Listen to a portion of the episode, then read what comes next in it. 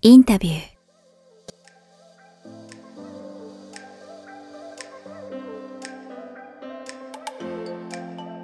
ーもう一つあの、すごく今問題だと思うのは、肌に、肌は外から水を補えば、水分が補えるっていう考えていることがおかしいですよ。なぜならば肌の中の水分が、もしただの水分であるならば、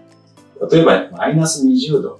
とか、マイナス10度でもいいですよね。そういったところに行って、例えばなんかスキーをやったり、働いたりしたら、皮膚の表面、凍りませんかっていう話なんです確かにそうですね。言われてる。凍らないんですよ、皮膚の表面は。マイナス20度のところに行ったって、30度のところに行ったって、皮膚の表面が凍って、笑ったらパリッと割れましたなんてこと聞いたことないでしょ、うん、凍らないんです。だからそれはなんでかって言ったら、強合水って言いましてね、はい、水分がタンパクだとかアミノ酸だとかと、こう、結合してるんですよ。だから、不透水なんですね。はい、ととあの不透水っていうのは凍らない水っていうことですね。はい、凍らない水が外からの水、そういうようなものであるのに、はい、外から水入れてどうするんですか、ということなんです。だから、皮膚の表面の水っていうのは、外からはもう補えるものではなくて、あの、飲んだりして初めて中から、神秘側から染み込んで初めて潤う、潤うものであって、外からその水を補えるって考えること自体が大間違いなんですよ。大間違い。うん、もしね、はい、水が、うん、あの、外からこう補えるものであったら、はい、こういう美容方法が必ず出てきます。はい、例えばですね、顔を洗いました。うん、水が皮膚の中に浸透するまで、1分でも3分でもいいからちょっと待ちましょうよ。うん、浸透するので、はい。それから、待ってから、あの、拭いて、なんかいろいろつけましょうとかね。そういう風になっていくはずです。はい、お風呂で洗ったら、うん、あの、顔洗ったら、お風呂から上がる前に、水で濡らしたまま、それが浸透するまで、まあ2分でも3分でも5分でも、待ってから、あの、拭いてください。すぐ拭くともったいないですよ。はいいうような美容方法って今まで聞いたことありますかっていうと、世界にないです。はい、なんでないのか。水は、あの、肌にとって大敵だからです。これはもうなんか、本当に真実なんですよ。はい、なんで大敵なのかっていうと、うん、まず大敵だっていう前に、美容方法を自分で、あの、確認してみてください。うん、顔洗ったら、例えば、拭くときにね、はい、半分ぐらい拭いて、半分ぐらい水分が残るようにして、ちょっと拭いてみてください。不完全に。そうすると、すごく気持ち悪い。気持ち悪いですね。拭きたいですよね。拭きたいんです。はい、人間って、濡れた、濡れたら、肌にいいからもうこの水分このままにしとこうなんて思わなくて、濡れたらすぐ拭きたいです。しかも完璧に拭きたいんですよ。はい、なぜなら、そういう、そういうことが、その水っていうのは肌を壊すものということを本能的に人間は知ってるからです。わかるからですね。例えばですね、もう一つ言うと、はい、先ほどのこの皮膚の表面ですね。はい、これは、例えば乾燥した状態になると、この表面の、こっち側の表面は縮んで、はい、裏は水分がありますから、こういうふうにこうカールするんですよ。これ、例えばドライヤーでこうやって、あの、バーってやってるとどうなるかっていうと、スルメを焼いたみたいに、これがぐーっとカールしてきて、それでケバケバしてきて粉吹いたみたいになってきて、これ一個一個は粉みたいに見えますから、くるっとカールして、で、落ちていく。落ちると、この下の皮膚を作る母細胞っていうね、細胞が分裂をして、それで一個細胞ができるんです。でま、これが落ちなければ分裂しないっていうような、そういうメカニズムに肌はなっているので、あの、肌の表面は常に平らで、ボコボコしたりしないわけですね。その水をですね、つけると、非常に強力にこのカールが強くなるので、こういう隙間がこう、たくさん空いてしまうということもありますので、それで隙間が空いてしまうし、さっき、先ほどお見せした辞書の感じですね。あの辞書のように。辞書を水につけちゃうと、これを水にドボンとつけると、この紙っていうのはボコボコになるじゃないですか。そういう風にして、せっかくのバリアが壊れてしまう。そうやって、あの、皮膚の一番大事な、その保湿膜が壊れてしまうんですよっていうことだと、私は思うんですよね。本当にもう、先生さらっとおっしゃってますけども、本当にどれも、ある意味、その、まあ、化粧品とか、はい。業界にしてみると全部根本が揺らぐ話だと思うんですけど、はい。やっぱり伺いたいんですけど、なんで、はいまあ、さっきの見見見て先生の話からもうとてもね、もうはいシャンプーも、まあ下手したら水というか、まあなんだろう、その化粧水もですけど、えとてもこ怖くて使えない。使わないの今の写真とどう見てもいい感じするんですけど、でもこれだけこう、今、まあ一大産業というかね、はい昔からですけど、っていう風になったら、もちろんね、そこにお金が絡むとか、えはい。いろんな既得権とかあるからだと思うんですけど、ええ本当にそこの世界でやってる、作ってる人たちはそれがやっぱいいと思ってやってるからなのか、ちょっとごめんなさい。質問大きすぎて恐縮なんですけども、もちろん、なんでこういうことになっちゃったのかなと。確かに、あの、汚れたりしたら、はい。あの、あああの石鹸つけて洗わなくちゃいけないこともありますし、うん、そのシャンプーでたまに洗うと、はいやっぱりスッキリすると思うんですね。油がスッキリ落ちて。やっぱりその気持ちよさを優先するっていうことがまず一つあるのかなと思いますよね。ただそれを毎日のように繰り返すうんこと自体がはい。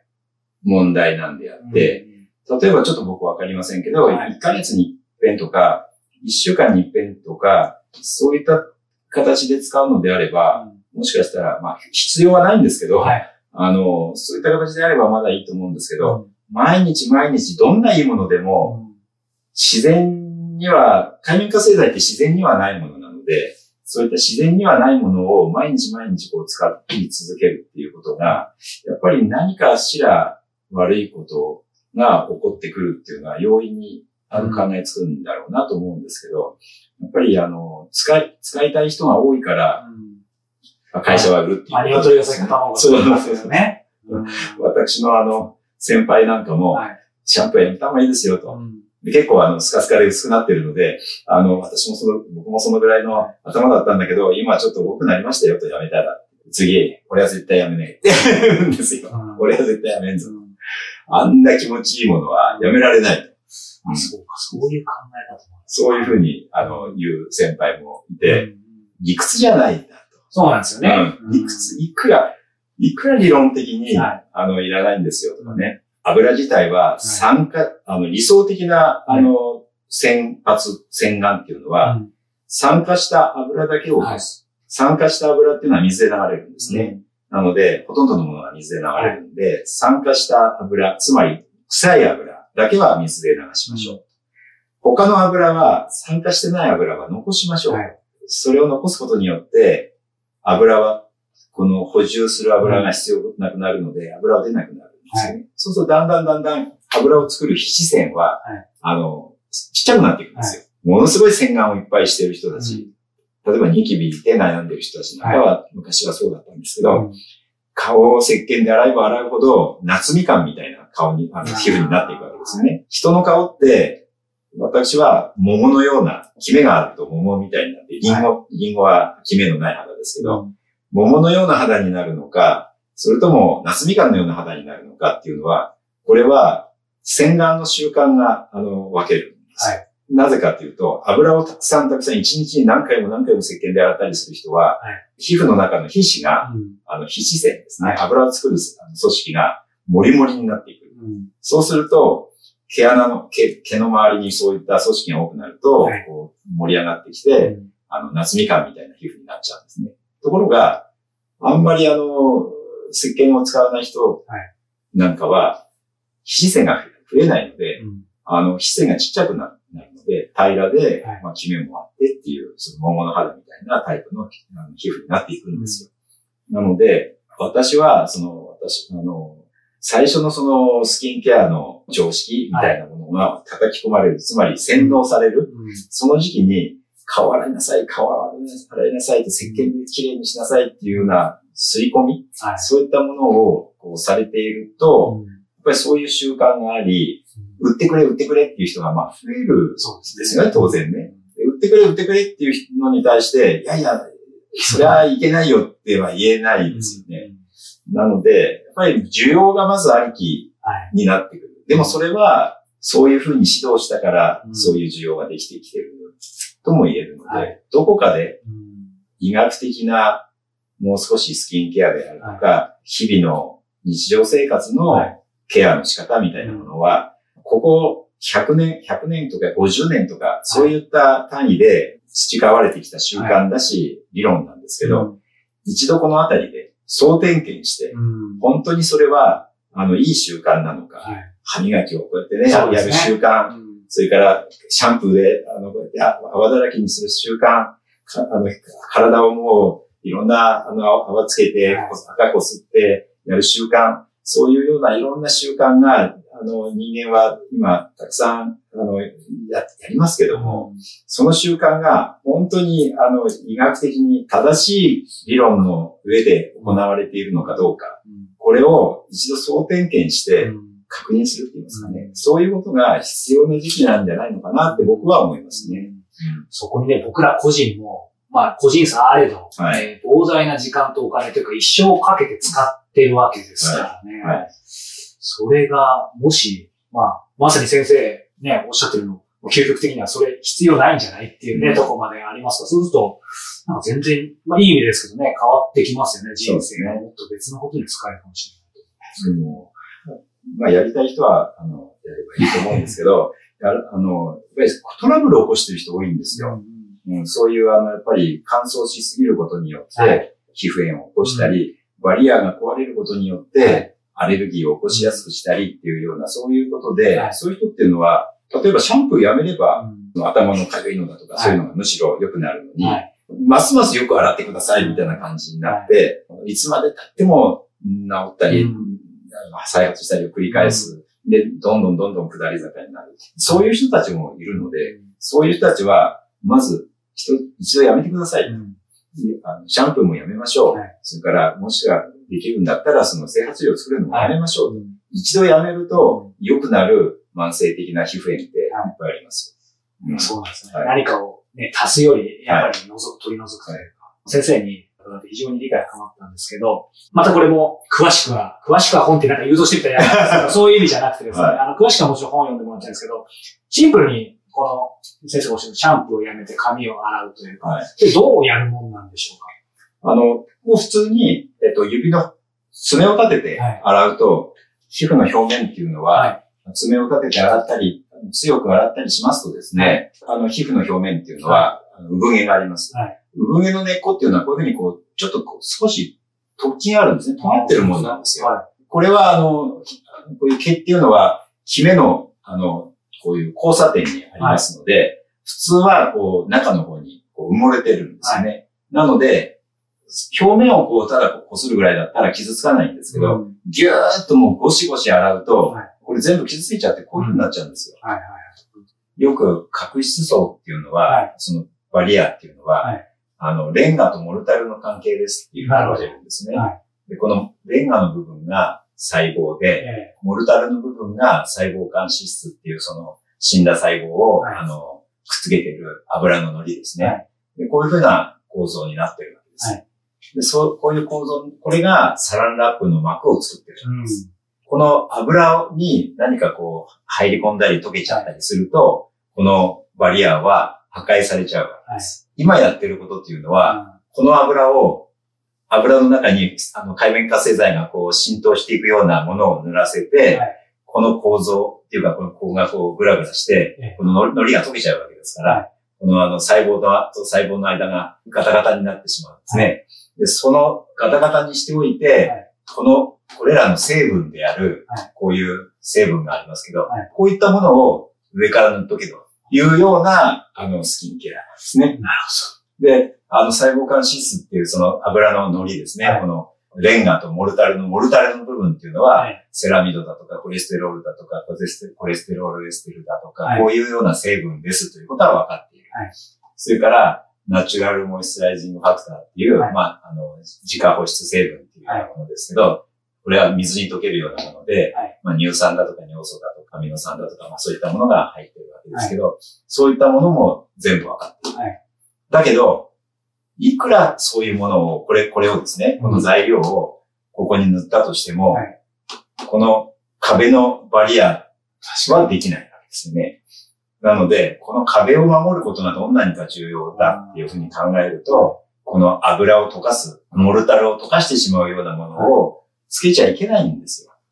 そうですね、今の話聞くと。それをつけることが一番、この、そもそも。そもそもの薄いね、まあ、まあ、サランラップですよ。はいラップ、はいラップを壊してしまう。はいもう薄いですから、ちょっと塗れば一たまりもなく壊れてしまうわけですよね。そういう、あの、干からびた肌になっている人がほとんどなんです、今の、女あの今の女性のたちは。先生おっしゃるように、その本人も確かだと思いますけど、その、はいなんか、理論上というか、はい。肌とか髪にいいものでも、ええそれ以前にそれを使うことによって、えいや、プラスにするどころか最初にマイナスにしちゃってるってことそうですよね。そうですね。そうすると今、その、洗い方？はい。例えばシャンプーだったら指の腹で、洗い方ですけど、指の腹でマッサージするような感じで、はい。普通に、普通に洗っていただいて。うんただ、あの、あんまりこう水かけるだけだと、はい。やっぱりあの、十分な、その、酸化した油だとか、はい。そういったものが落ちませんので、はい。もう、あの、普通にこう、こす、こすって、あの、洗っていただいて、うん。まあ、マッサージするような感じでですね。水で洗うだけだと、はい。最初、約まあ、5センチぐらい、はい。あの、生えてくるまでは、はギシギシで、例えば、風呂から上がってですね、バスタオルでぐちゃぐちゃぐちゃってはい普通に、あの、拭くと、はい。口が通らなくなっちゃうんでしですよ。ょうね。なので、あのシャワーで、ジャーっと洗いながら、その長い髪の人なんか特に、うん。目の粗いブラシで、こう、ブラッシングしながらシャワーをこうやってあの、シャワーでこう流しながらブラッシュしていただいて、はい。そのまま洗ったの上がったら、は上からこう押さえるとか、上からこうやって挟むようにしはて乾かして、うん。目の洗い物でこはい。うブラッシングしながら乾かすと。うん。そういうようなことをしないと、もうなんかぐちゃぐちゃで口も通らないみたいな感じになっちゃうんですね。そういう意味では、その、なんて言うんでしょう。まあ、先ほど先生の話、水っておっしゃってましたけど、、はい。わゆる湯。はい。えっ、と、その辺の温度、はい。まあ、それもね、初心者とか、はずっとやってる人でまた変わっていくのかもしれない一番最初に、それこそこれ見てすぐ始めたい人っていうのはどんな感じがおすすめなんですまず絶対必要なことは、なるべく水に近いか水。だから僕は本の中では、は、ぬるま水ってそうですよね。ぬるま湯じゃないんですよはい。ぬる、ぬるいお水の方。どっちかっていうと、ぬるま湯っていうと体温よりも、まあ同じか体温よりもちょっとそうですね高いということですから、はいまあ35度、30、35度から38度ぐらいの、はいあの、ところがぬるま湯なわけですよね。で、それだと完全に油が溶け出してしまうので、はいやっぱり乾燥するんですよ。は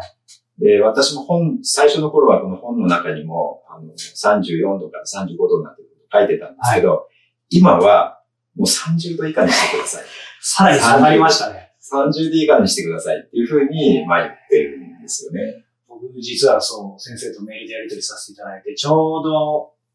まあ、後でその話もしようと思ったんですけど、まあ、今ね、3ヶ月分くらいでやらせていただいて、はいやっぱり、とはいえ、えー、38度ぐらいでや,、うんやった方がなんか、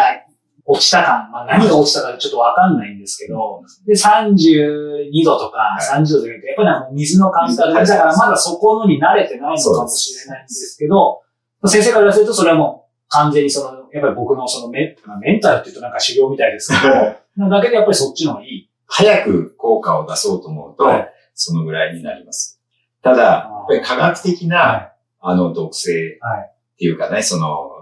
海面活性剤で、はい。こあの、バリアが壊しますなんていうほどはい。の強烈な、あの、バリアを壊す力はお湯には、まあ、ないので、はい。よっぽど熱くないとですね。はなので、あの少しずつはい。自分のできる範囲でうん。やっていけば、私はまあいいと思ってますけどね。僕は極端なんで、もう今先生が早く効果を出そうと思えばって言われた途端に目がキランとした。そうです。そうすると早く効果出したいんだったら、うんじゃあもう30度とかでいいと。そうですね。30度ぐらいにした方が効果は早いですね。出ますね。それちょっとすぐ僕も極論言っちゃうんですけど、冷たすぎはまたダメだったりするんですか？冷たすぎは問題ないと私は思ってます。うん。冷たすぎるのはは何か悪いことありますかっていうと、特に悪いことはないですね。まあ体にね、いきなり滝とか行って浴びたら、まあ。心臓とかはあれかもしれないけど、ただストレス、はい。その水っていうものが冷たくて、やっぱ結構ストレスになるじゃなそいうでか。ですすよね。そのストレスと考えると、うんあの、あんまりお勧めはできません。うんただし、水を毎日顔、顔、顔ぐらい水で洗っているっていうことは、はい。自律神経の訓練になります。うんうん。あの、冷たい水は、はい。その刺激で、えー交感神経を緊張させたりもしますけども、同時に、副交感神経も、あの、刺激しますので、はい水であの顔洗った後はなんとなくこう暖かくなりますよね。だから、で、1日1回ぐらい、はい今、今の人たちは、もう外に出るときもなんかこう、覆ってるような感じだし、中にいるときな、あの、家の中にいるときはもうほとんど、あの、同じ温度ですよね。寒、寒くなったりっていうことがないわけですよ。はい暑くなったりっていうことが家の中にいる限りない。うんそれによって、やっぱり自律神経が非常にあの、脆弱になると言いますか、弱くなっちゃうので、うんやっぱりそういった、あの、少し、少し、あの、冷たい水で1日に1回か2回は、まあ、その、刺激をすると。うんそういうような、あの、ことも、うん私はいい、いいことではないかなと思っていますけどね。うん。ここまでね、もう基基礎編だけで、はいすごく深い話を伺えたんです。ここからちょっと、あの、エンジンかけていいですか？はい、どうぞ。は こっから結構さらに、あの、いろいろ突っ込んでいきたいんですけど、い、はい。先生、そもそも、まあ、シャンプーね、はい。あの、そういう意味で必要ないってことですけど、ここからちょっとこう、業界には敵回すかもしれないですけど、そうすると、いわゆる散々、こう、オーガニック、無添加、うん。まあ、これは食事も含めてですけど、はいはい。あの言葉がもう今どんどん広がって、それ自体は悪いことじゃないと思うんですけど、シャンプーに限って言えば、はいまあ、オーガニックシャンプーだろうが、まあ、無添加も、良くない。あえてすごい意地悪な聞き。いえいえ、あの、オーガニックだとか、そういう、例えばよく言われるのが、はい。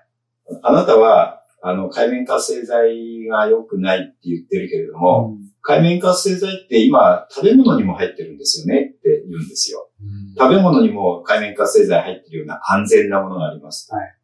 それは皮膚と、皮膚の話とは全く違う次元のものなんですよ。うん。うん。皮膚に対して、いくらオーガニックだろうが、食べられる、うん。あの、ものであろうが、何がいけないかっていうと、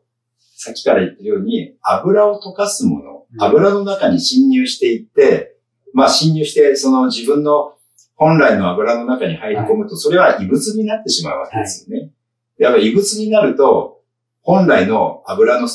働きっていうのはできなくなってしまうんですよ。海面活性剤の性格、性質うんあの、食べられるものであると食べられないものであると関係ないんですよ。その油の中に溶け込んでいくという性格が、はい。そのバリアを壊してしまうっていう性格につながっていくわけですから、はい。安全だなんていう安全な海面活性剤ってだからありえないわけですよ。そもそも。そもそも。うんじゃあ、海面、ああの、油に溶け込まなければいいですよ。うんじゃあ、だって海面活性剤じゃないじゃないですか。とうんいう話ですよ。はいうんだから海面活性剤というもの自体がは自然界にはほとんどないものであって、水、水の層と油の層と水の層と油の層でバリアを作っている人間のその皮膚のバリアに関しては、水の層も効かあの、弾けない。油の層でも弾けない。うんそういったもの、またはその水の層も壊す、油の層も壊す。そういう海面活性剤っていう存在自体がうん皮膚にとっては非常にはい困るものであるうん。破壊するものであると。そういう、あの、ことを考えればわかるでしょうって僕は思うんですけどね。先生が本の中でも進めてる純石鹸はいっていうのはまあ一つありなのかなというのもちょっと感じたんですけど、その純石鹸にしても海面活性剤入って。純石鹸そのものが油も水も溶かすものですよね。だから、石鹸そのものがもうすでに海面活性剤ですから、あの、もう当然良くないわけです。ただ、どうしてもまあなんか、何か、例えば、あのどうしても落とせないはい。化粧品があるとか、あの、なんか汚いものがついたとか、まあそういったことで石鹸で落とさなきゃいけないっていうことになったら、先ほども言ったように私は温度の高いもので洗えばほとんど落ちますよっていう話なんですが、それでも石鹸を洗い、あの、使いたければ、はい。合成洗剤はないでしょう。と思うわけです。人体に、はい。せあの、その皮膚、人の皮膚に対して、はい。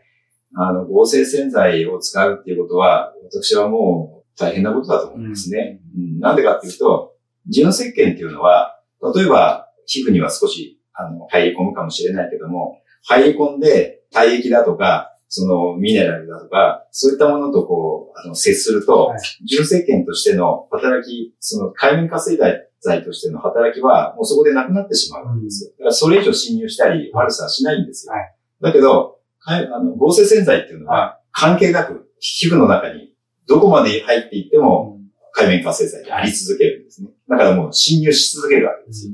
で体の中に入っても、もう海面活性剤としての、あの、働きは維持し続けるわけですよ。そんなものをつけてて、どうするの？っていうね。あの、